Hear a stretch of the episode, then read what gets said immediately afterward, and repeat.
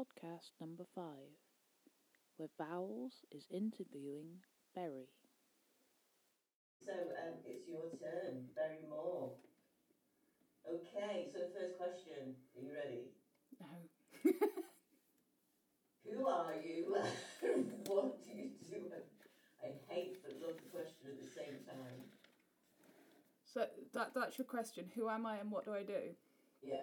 Right. Well, clearly, I'm I'm Berry, and I do all sorts. But sort of first and foremost in this context, I am a sonic installation artist mostly. So I create massive, massive pieces of work where there's visuals and there's sound, and you can go into them and you experience them from a completely enveloped state. So you're completely in the piece of work. You become a piece of the work. You you are inside it. So that's that's most of what I do. I also do many other things. Um, I What's um, what in these sound installations that you do?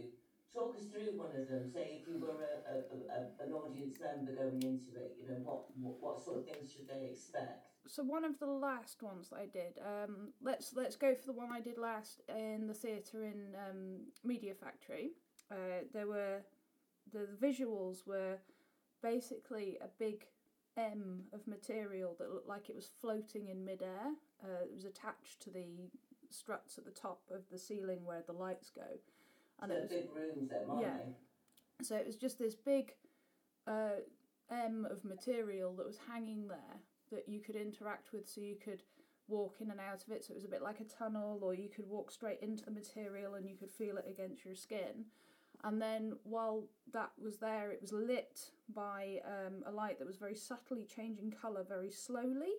So it was like it, it kind of resembled dawn at one point, and then it sort of resembled dusk at another point, and that wasn't intentional. That's just the way it looked, which was awesome. So Well, I, I, I remember I remember that one. Um, what was it called again? oh, I don't remember now. Naissance or something was it? N- It was um, Na- Nascent.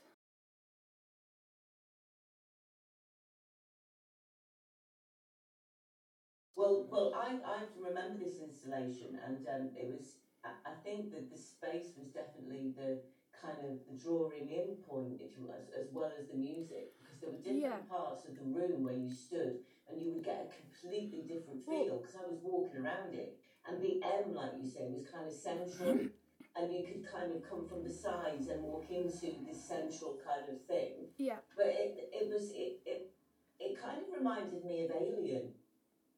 the film. You know, the sounds. I remember at the time because I, I, I, Oh, I, right, yeah. it was a kind of um, Well, it was it was lots and lots a, of a tunnel thing going on. So, so, so what I'm trying to say is there was lots of things interacting with my brain as I was Well, going around it. The sound was itself was really, I don't know, it was the sound good. itself was designed to bounce. So um, I I pulled back because it was a theatre, so there's lots and lots of curtains in there. So I had to pull back all the curtains and make that softness Mm. as small as possible. So I had the hard walls behind. So I had to create that that space where the sound wasn't just going to be absorbed by something. The sound had to be able to bounce. So if you were to listen to the sound that I had through headphones, it wouldn't sound the same as it does Yeah. in a space because the sound is designed to ping off things. So what you get is is lots of different things going on, and it depends where you're standing. The point in the visuals in the middle is it draws you into the middle. But as you're walking to the middle, you sort of notice all these different things, and then you become interested in what's going on in other places. And And, and, and it's, it's um, I remember as well, um, I, I didn't actually plan on asking you this, but I, I remember um, the smells and everything. It was a completely um, absorbing um, moment, do you know what I mean? There was Yes. lots of people walking and going in again because it was so different from everything else. it Um, usually you just kind of wanted to go in and have another experiment, and I think I like that in your work. You know, it's never the same twice. Um, who's who's your most influential composer? You don't have to like them. It's just who is you know who's your who's who's the one that kind of excites you and and and Um, I don't know that you kind of think to yourself, maybe you know, um, I could do something as amazing as them. You know that sort of thing. I think I approach this probably completely back to front. A lot of the. Sorry. I've approached this probably completely back to front. A lot of the work that I've created has been because the the, the people that I've been exposed to annoy me because they're Mm. they're doing something and, and they're they're justifying it with all these kind of pointless things and it just annoys me and it's sort of I, th- I think that it, it's I, I set out with an intention of saying no that there's there's no need to be this complex. There's no need to be so up in the air and, and, and up up yourself with it. It, it was it was about creating something that had accessibility regardless of where you are within your creativity. And even if you feel like you're not creative or you're not in the art world you, you could access this and There's you, a kind of hierarchy, isn't yeah, there? of and it really that, you know- annoyed me. It annoyed me so much that when I set out and and I was, I mean, I'm, I started doing all this through my undergrad when I was doing my my undergrad a few years back. I I'd never even heard of an installation artist. Didn't even know what one was. so when I was told, "Oh, this is an installation," I was like, "What? What's an installation?" So then I started researching that and I started looking into other artists that compose and other artists that use sound as, as a tool rather than as a to make pretty music. And and I did I did get really annoyed that there was this kind of th- this this attitude that it was something that normal normal people mm. couldn't understand. Like, well, you can't understand this. You're not in our world. And I was like, well, they don't need to understand it from my point of view. They need to walk in, enjoy it from their own point of view, and walk away with an experience that they remember, one that they think, wow, that was just awesome. And there needs to be none of this pomp and circumstance and I'm better than well, I you. think, well, I think there's a, there's a, a very sort of fine line between the musician and the composer because the musician, the fantastic kind of virtuoso musician, you know, can be quite you know happy, you know, repeating all these songs and and, and, and over and over again and be fantastic. But still, still they haven't got that creative vibe to make anything themselves because they've become so um, regulated in, in, in, in guessing things exactly right that they don't want to break the rules. But this is the Do you think problem. This is the problem within the music world. I entered my undergrad degree, and they basically said, I mean, I very nearly in the first term, I very nearly walked out because they were constantly like, no, no, no, just play. I was like, well, play what? What do you want me to play? Because I'd spent my whole life, and I was like, in my early 30s by then, so I'd spent my whole life with somebody saying, play this. Whatever it is on that sheet of paper, you play that and only that. You do not deviate from it. So then I'm sat in a room and they're going, yeah, yeah, play with it, have some fun. And I'm going, but what? Where's the piece of paper? How am I supposed to do this? And I found that really, really hard. I mean, okay, eventually I kind of sort of worked my way through it and, and I'm where I am now. But it, it's really hard. It's really, really hard coming from that very structured. You only play the notes on, on the sheet, and it's it's a fault within the education system within music that it's so rigid. It it is like you just only do the thing that you're told to do. You never ever imprint your own character I mean, I on mean it. that, that's my experience with uh, musicians because I've always sort of been around musicians. That you know, they, they just think um, they're just thinking that and theoretically about what's happening in the music too much yeah, that they can't let themselves go. I mean, I used to know this fantastic um, five-string banjo player, and he was amazing. You know, he could play um, uh, stringed instruments apart from the violin. You know, I mean, like guitar type instruments, bass guitar, and everything like that. But he found it really difficult to create his own stuff. Remember when we were working with um, Entartitane, it was like, no, I've got to have a score. Give me a score to follow. And it was like, no, we don't need one. And I was in this panic Mm. of, of doing the gig, thinking, I'm going to have to make it up. I'm going to have to make it up. They, they're just carrying on with it. They think they, they know what they're doing. I don't. And I'm the vocalist yeah. and you know, and I got myself into a panic. and it was only around that time when I met um, John Morrow and all that used to do that little um, get oh, together. the Sunday night thing, yeah. Such a feeling of, of freedom Mm. But to that, be yeah, able to do that. that- but it. that is what I experienced when I first started my, my undergraduate degree, and all the tutors were there. I mean, I was sat in a room with a million electric guitars and a few drummers with a flute. So, really, at the end of the day, it didn't matter what I did, no one could hear me. I could have I could have been so free and so open with everything and just like playing whatever the hell I wanted to. But no, I sat there completely paralysed by the fact that they didn't give me anything to play. Yeah. I mean, do you remember that when we did the Murmurous? It was a bit like that, wasn't it? Yeah, why am I here? Like, yeah, why am I here? Does anybody? If I left now, would anybody know? If I left and made it part of the performance, do you care? it was, but again, it was it was exciting because it was different. I've never been like you know. I when I walked in, I thought, well, where's the audience? Where's the audience going to It- go? you are. That gave that actually has it has informed some of the ways that I will work with people in groups. It has given me so I would never do it again. Never do it again. It was too much for me. It was too much. There was too much going on. There was there Yeah. there wasn't enough cohesiveness, and there were too many things. thing about it as well. Yeah. though, wasn't there? D- It, but it was just it was you know. It, but, but, there was something about the ratio for, for men to women. Oh, there were like four of us, weren't there? Yeah, Um, But the, I, I, you know the saying, "Too many cooks spoil the broth." yeah. That is the epitome of it for me. And I know some people appreciate it, but for me, Yeah. that was there were too many things, too many things, too many ideas, too much. And that Yeah. that was what I got from that. And like I know some of the people that were there really enjoyed it, and I'm not knocking that, but personally, I found that too much. So it's not something I would I would venture out and do again. I'm glad that I did do it. Yeah, oh, of course, yeah, definitely. I think every experience has its values, doesn't it?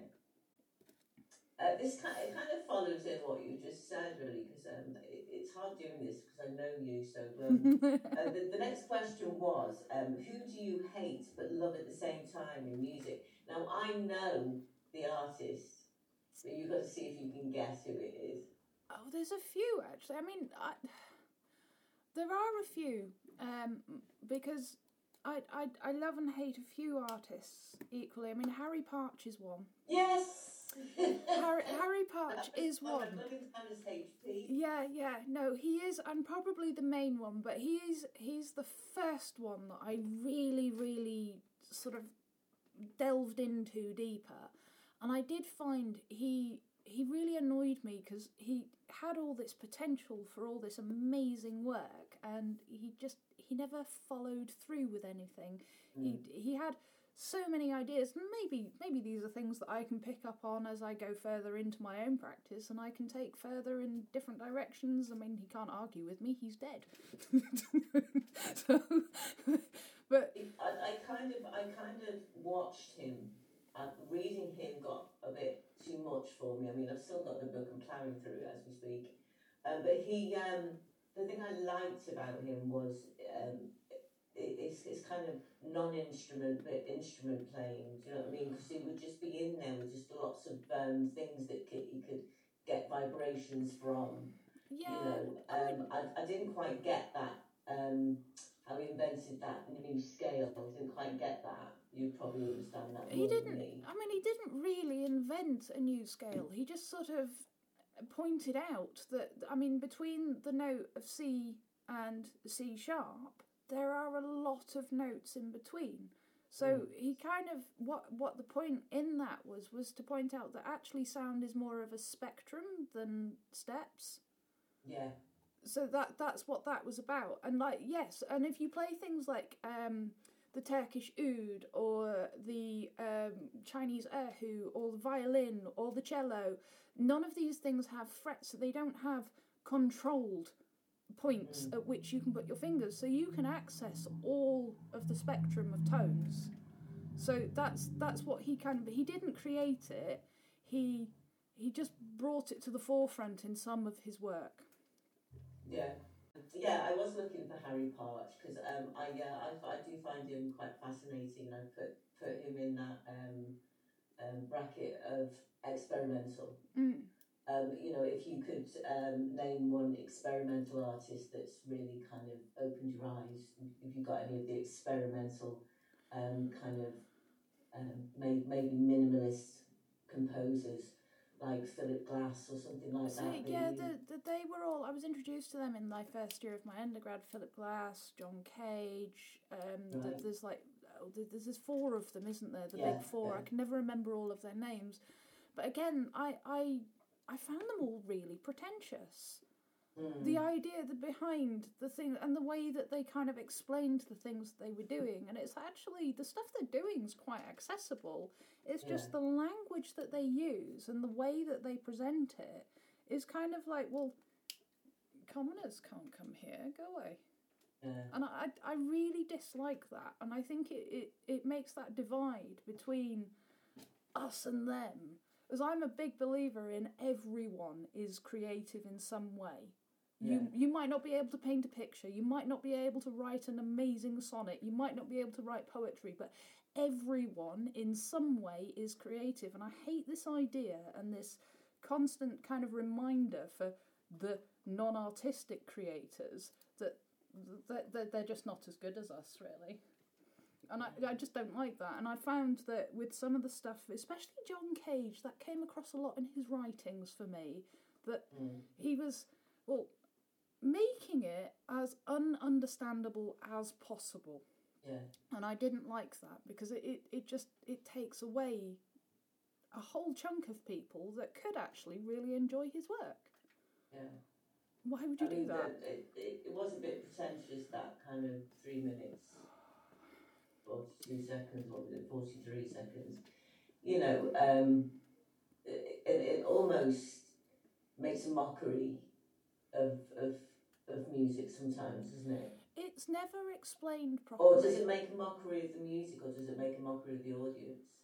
I, I think it makes more of a mockery of the audience, to be fair, because the insinuation behind that performance is if you think this is rubbish, you don't understand.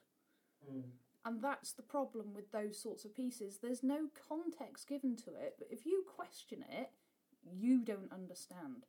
Therefore, you're not good enough. And it's, it's also it's also have the, having the accessibility, isn't it? I mean, the, but artists when they've kind of got to a point where you know money isn't any object, and you can just have what you want. You get an idea, and you can just go for it.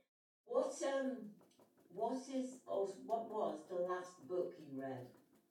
The last book I read. oh, it was. You don't have to enjoy it. It's the last book you finished. You like right to the end page because I know you skim a lot. I do, I do. The last. Uh, uh, just a minute, I can't remember what it's called. The last book I read was The Practical Neuroscience of Buddha's Brain Happiness, Love, and Wisdom. Cool. Yeah, it is one I have to go back and read again. Um, it was quite quite deep, but yeah, it, it was. Um, pictures in it? Was there any pictures in it? No. but I'm read I read a, I'm reading a lot of stuff like this at the moment, so it it's all that kind of. Uh, Well-being, Self-growth. Kind of head, mental Yeah, yeah. thing. a lot a lot of stuff so i'm picking up a lot of stuff like this at the moment um and, and doing a, a lot of reading along those lines but yeah that's the last one i read properly page to page but i'm reading probably about four or five others very much along the same lines. Um but yeah. So I, I, I know you like your reading. yeah Uh, have you got a favourite book? i do although it's it's um earthsea by ursula le guin. Okay, just tell us a bit about that book. It's it's uh, the story of a boy called Jed. I think he's called. I've not read it for a long time, but he's a he's a wizard. So it's it's basically his uh, his life. So it's it's called the trilogy, Earthsea trilogy, but there's actually four books, which always makes me giggle. so a trilogy is three, but it's it's uh, it's the story of of his journey through his life uh, from boyhood all the way up to being quite of quite an age and it's just it's so amazing. There's things that happen in the book. I'm gonna have to go. You reminded me about it. I'm gonna have to go back and read it again now. I've not read it for about Who ten was, years. who was the author again? Ursula Le Guin. Ursula, I can do the Gwyn, possibly not spell that for me. No, it's L E, and then I think it's G U I N. I might be Oh, wrong about that. You know what I'm Uh, like. Just getting that because the viewers might not. The, you call them viewers, would you? You call them Listeners. listeners. Yeah, no, I can't Um, spell those. So awesome. No, you do. You you've got a really good taste in books. I know you're well read, um, and I know that um, when we first met, you you gave me that book. Um, oh, women who ran with wolves. Yeah, Yeah. and and and you gave it me, and you said read that because I'm a bit. I sometimes try and avoid reading, as you know. And you said, "Have you read that book?" And I went, "Oh yeah, I just yeah, I started it, and it just wasn't." Mm. And then I thought, why does she keep going on about this book? Okay, I'll give it, I'll give it a chapter. And then as soon as that, as I did that, I understood what it was about, and it was, it's a really good feel good yeah. about yourself being a woman book, and I think everyone who's a woman should read it. Yeah, I, I think men should read know, it too. fact, no, in fact, it, all you know, Yeah, all done. everyone should read it because I, I think it Yeah. gives it gives a good insight for people who aren't women to to sort of see how they how they feel, how they work, how their inner worlds are. And it also for women, it gives them an, an opening to be a little bit freer within themselves, or a lot freer within themselves, depending on how they, they approach that. But it's just, it's such a good I, book. I think it puts the I think it puts the woman in the powerful position. Yeah. And not like the underling.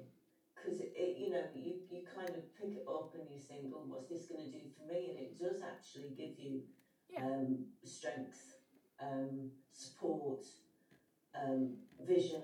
You know, it, it just it just helps you to kind of uh, really tackle situations just by yeah. reading it and knowing that And I think you have this kind of history of when I gave that you that, when I gave you that book, you were really at a point in your life where you needed that. Yeah, absolutely. So but it's but it is it's absolutely fabulous for that kind of thing, and I, I think it is one of those books that you will only read if you're ready to read it. Yeah. Yeah, absolutely. Where do you get your inspiration from? Oh God. Everywhere. I don't think there's there's a, a place that I don't get inspiration from. My children, sometimes when I'm running around with my children, something will occur to me, like a specific point in something. It'll be like a, a moment that just suddenly seems super important for some reason. Uh, there's been points when I've been sat with my uh, with my therapist and something's just hit me in the face. It's like, wow, this would make a really good piece of art. Um, I, I mean, my kids broke a mirror and, and I saw art. So Yeah. most Oh, people, saw that, they were really yeah. good, yeah. but most people would just see rubbish. So it's it's. I don't think I have a specific place or a specific person or a specific anything. I I'm I just take inspiration from the world around me, and in whatever way it is that I interpret that is where my ideas come from. Excellent. No, I, I, I, I got that in there. I remember you asking me, how do you work? Um, you know, and, and with that, you kind of answered the question, really, haven't you? Because you have lots of things going on at the Mm. same time, don't you? Yeah. Same as me, you know, and, and then Uh, you'll kind of walk away from them and then come back to them, and, and somehow something's changed Oh yes, and then you know it develops again. I think in that way we're the same, although we have this like you know very different background musically, yeah. and and it's kind of that division that we talked about, Well, you know, the hierarchy and the. the I the- I the- have the- notebooks. I have notebooks absolutely chock full of plans and ideas, and I'll go back to them sometimes, and I might use like half of something and mix it with something else, or I might think, ah, yeah, I really liked that part of that idea, but the rest of it's irrelevant now, and I'll take that bit and I'll develop that. So I think always, always keeping notes of your ideas, and and even always go back to Yeah. stuff because um, I, I think I've deleted a lot of my good work. I mean, um, I, I went back to something that I'd done um, uh, at the beginning of my doctorate, And um, I remember working on it, and it was driving me insane. I hated it so much, and I could have very well just deleted it. But it was it was like a dripping tap almost. It just Yeah. got completely on my nerves. And then walking away from it, and then coming back to it, it's like how interesting. That's really interesting. And now I'm finding it interesting. What am I seeing that's different? And in that way, you know, always to kind of reflect about, um, you know, if you are being creative, reflect on it, think about what's improved or, or think about why you didn't like it, why you went off it. And I think that gives you some more work to do rather than sit there and think, oh, say, you I know, think it, it's not anything, which is normally my motto. Um, it's, it's not really about why you didn't Right. like it though is it it's about the perspective that you return to it with um it's it's the uh the, the philosophy isn't it that uh, if you stand in a river and get out of the river when you get back into the river neither you nor the river is the same your life impacted on your music and vice versa?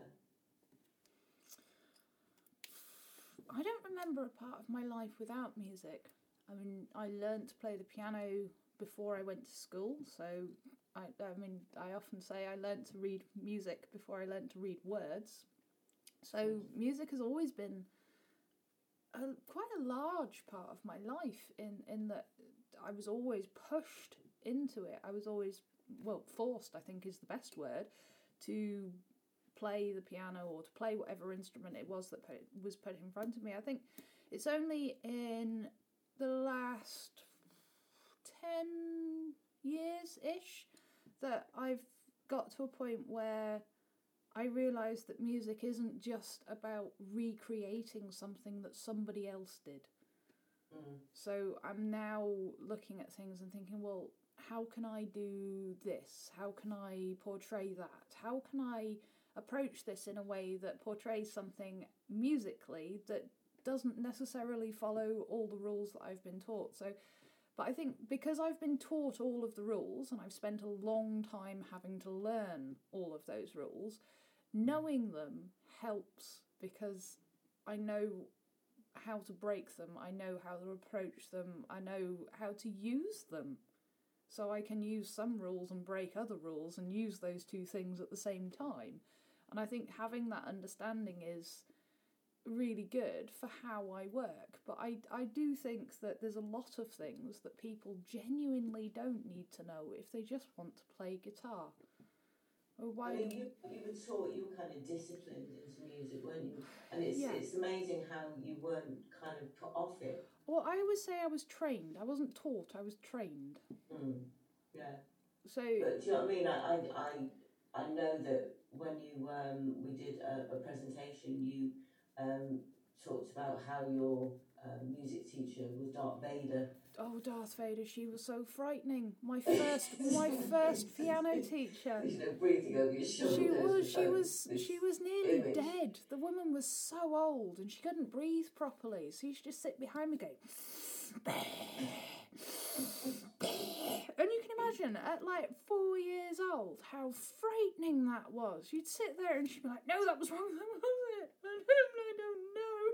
And I Well, I've, I've had, um, I used to have um, uh, people talk to me um, about um, learning the piano, and their piano teachers would hit them oh, the ruler, their yeah, the the ruler over the back of the knuckles. thing Yeah, like that, yeah, just, you know.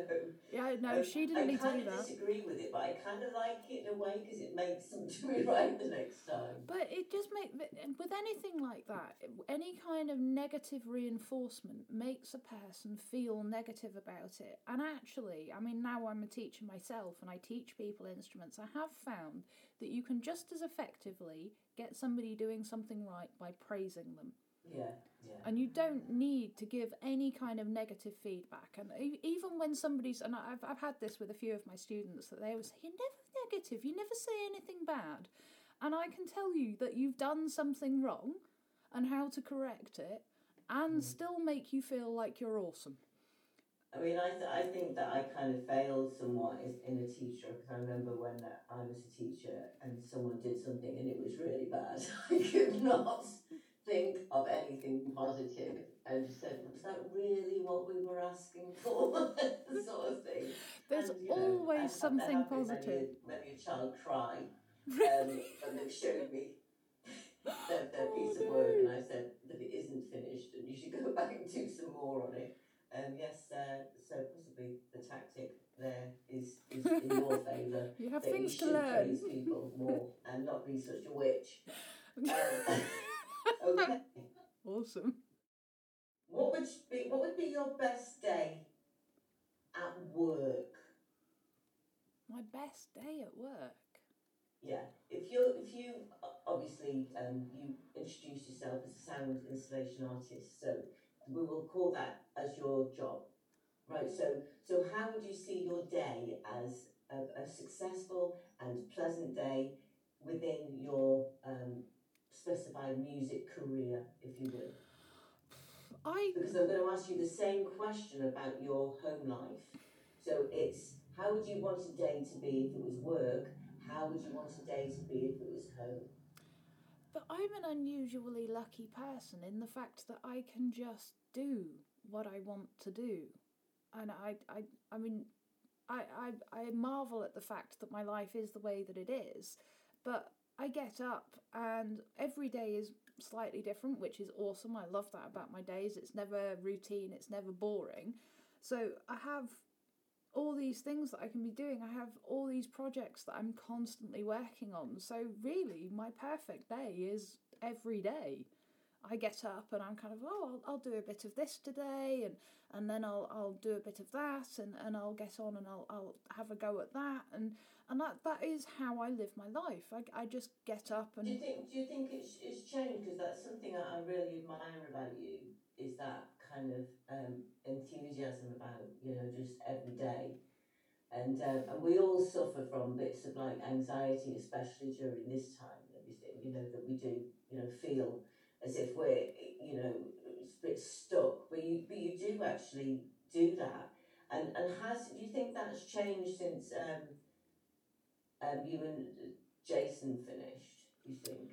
I find it easier to maintain a positive outlook. Now, I'm I'm not always positive, like I always say to people, you Mm. can't always be happy. You're not a dog. Only dogs can do that. So I do Yeah. have I do have my moments. I do get down. I do suffer with anxiety, but on the whole, I'm actually sort of fairly stable with things like but there are days when I get up and I don't want to do it. I am human, but But you, you say this about me. You say that I kind of wear I kind of wear my sort of heart on my sleeve and everything. And if you look at me, you can actually tell what sort of mood I'm in. With you, it's a bit different. Do you know what I mean? Sometimes I'll be looking at you and you'll be smiling away, so looking as if everything's right, but inside you, you know, you're really kind of worked up and, and, and, and I don't notice. Whereas when you laughed at me this morning, you of noticed what this is. no, but I I hold- I hold a lot. Dishevelled. Yeah, no, my I hold a lot of everything very close to my chest. I, I tend not Mm. to be very uh, forward with with my inner world, and I think this is where this is where my my art is the way that it is because it is a representation of my inner world, and this is why it's so powerful because you don't know what my inner world is when you look at me. The only way you really get a good view of that is when you go and you experience the pieces that I make. Um, I remember when we first met at the um, one, one of our lectures, and I wanted you to just come sit at our table, and you were horrified. Mary, Mary. oh my god, this woman's so loud. she's loud. She's loud. She's coming for me. Coming for me. Walking in and finding you in that room was just like, oh my god. Every. Run, running away from me. Yeah. Who'd have thought, eh? That's how friendships are made, everybody. you find someone you're doing that you think, oh my god, I don't want to to that word. You're probably the best of friends. yeah. Right. Um. Yeah, yeah, yeah, yeah. Um, have you got any um, new ventures planned? Ooh. Yes. Uh, we, we've got. I mean, we've moving on. we, we've got we've got making a mark next year, haven't we? Which should have been this year, but we've got that Yeah. coming up. Um, we we've got other things that we've got. I mean, we've got a, a female creative ball that we want to throw now. We've got Hammer of the Witches coming in October. Hopefully, well, e- either way, it'll either be uh, virtual or in real life. But either way, Hammer of the Witches is is coming. We are working on that. Um, we, we've got all sorts going on, really. You've got your your doctorate study starting. I do, yes, yes. Doctorate study starting in September, as long as you can. Don't, you know, set on fire. it's like all my supervisors, you know, dying one by one. Yeah. Um, dying off, should I say? I shouldn't say that such word. okay. Um, when, and the last, this is the last question for you, my dear. Okay. Um, where do you see yourself in three years?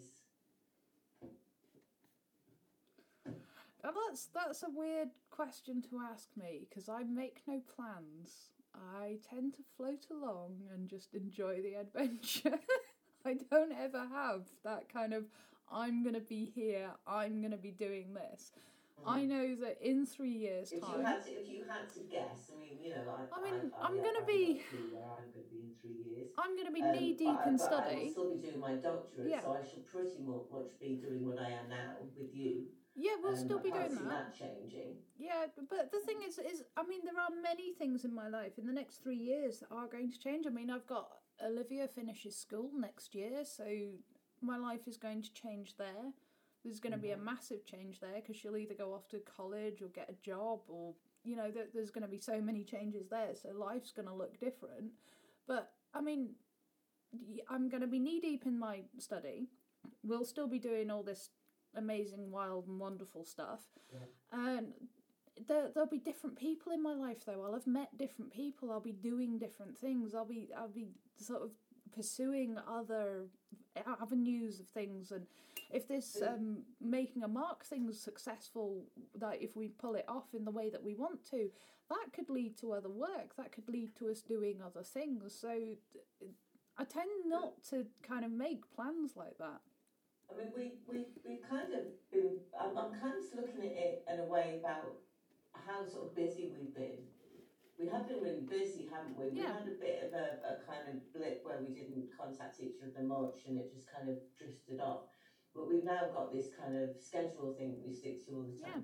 And through doing that, I think um, the, the amount of, of conf- more confidence um, I feel, I feel like I'm gaining more confidence. Yeah. So I'm thinking that in three years' time, for me, I'm just gonna just feel much more confident. If it grows at the rate that it's growing now, I I just gonna I'm gonna just feel really happy with myself. And I think this is this is what this this is about. I've always been a bit of a, a moaner about about life, where it's going, what it's giving me, and you can't get anything out of life if you don't try.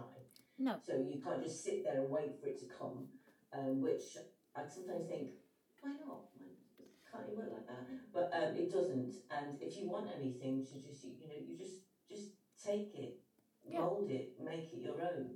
Um, and and like I say, I, I I see myself being better at what I'm doing now, and that I, I love that feel. Um, considering of all the barriers that I've had, Yeah.